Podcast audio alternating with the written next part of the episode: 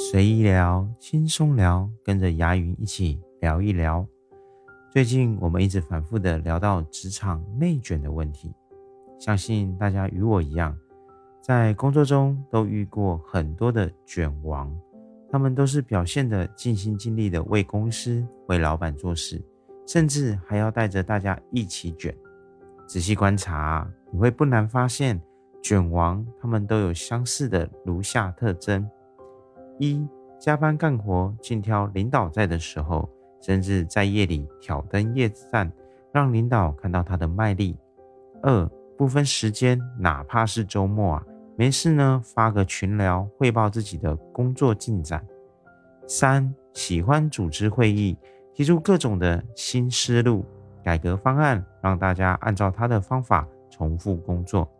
就拿我们公司前阵子入职的实习生小 A 和小 C 来说，他们两个同时进入公司。小西平时在其他同事面前表现出一副无所谓、拒绝内卷、坚决躺平的样子，但是啊，在领导面前啊，却是实至名归的内卷王。最爱啊，在晚上呢，甚至凌晨给我们的领导在我们的群组里面发消息汇报工作，让领导呢觉得他是一个非常认真负责的人，而且并且觉得他不管是做什么都是一马当先的样子。当然，我们也要肯定，在我们身边确实有很多实实在在的努力的，以及凭借过人的能力踏实内卷的人。他们的努力、自律、学习性强。其实，内卷这个词虽然是近几年才出现的，可是内卷这个行为它是早就存在的了。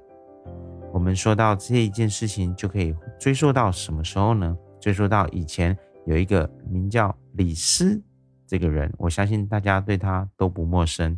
李斯可以说是中国历史最早期的职场卷王代表。李斯一开始只是楚国的一个仓库管理员。有一天呢，他在厕所里看到了偷吃的老鼠，看到了人就跑了。等到他去粮仓巡查的时候，又发现了这样的一个偷吃老鼠。那偷吃心安理得的没人管。李斯忽然就顿悟了。一个人有没有出息是由环境决定的。从此，李斯决定辞职深造。而在后来学成归来的李斯，嫌楚国没有前途，决定投靠秦王。在秦王手下上班之后，又觉得天下太平太安逸了，必须让秦国强大起来，就对秦王循循善诱，劝其成就统一六国的大业。最后，我们也知道秦始皇最终统一了六国，而李斯也成了行政的一把手，一人之下，万人之上。所以啊，对于内卷，我认为适当的努力的卷都是有必要的。人要有目标，有激励才会进步。而对于那些表演型的卷王们演出来的假象，最终将会被别人看破，而你。认为是不是这样呢？欢迎你在底下留言，我们一起讨论吧。我是牙云，我在空中陪你随意聊。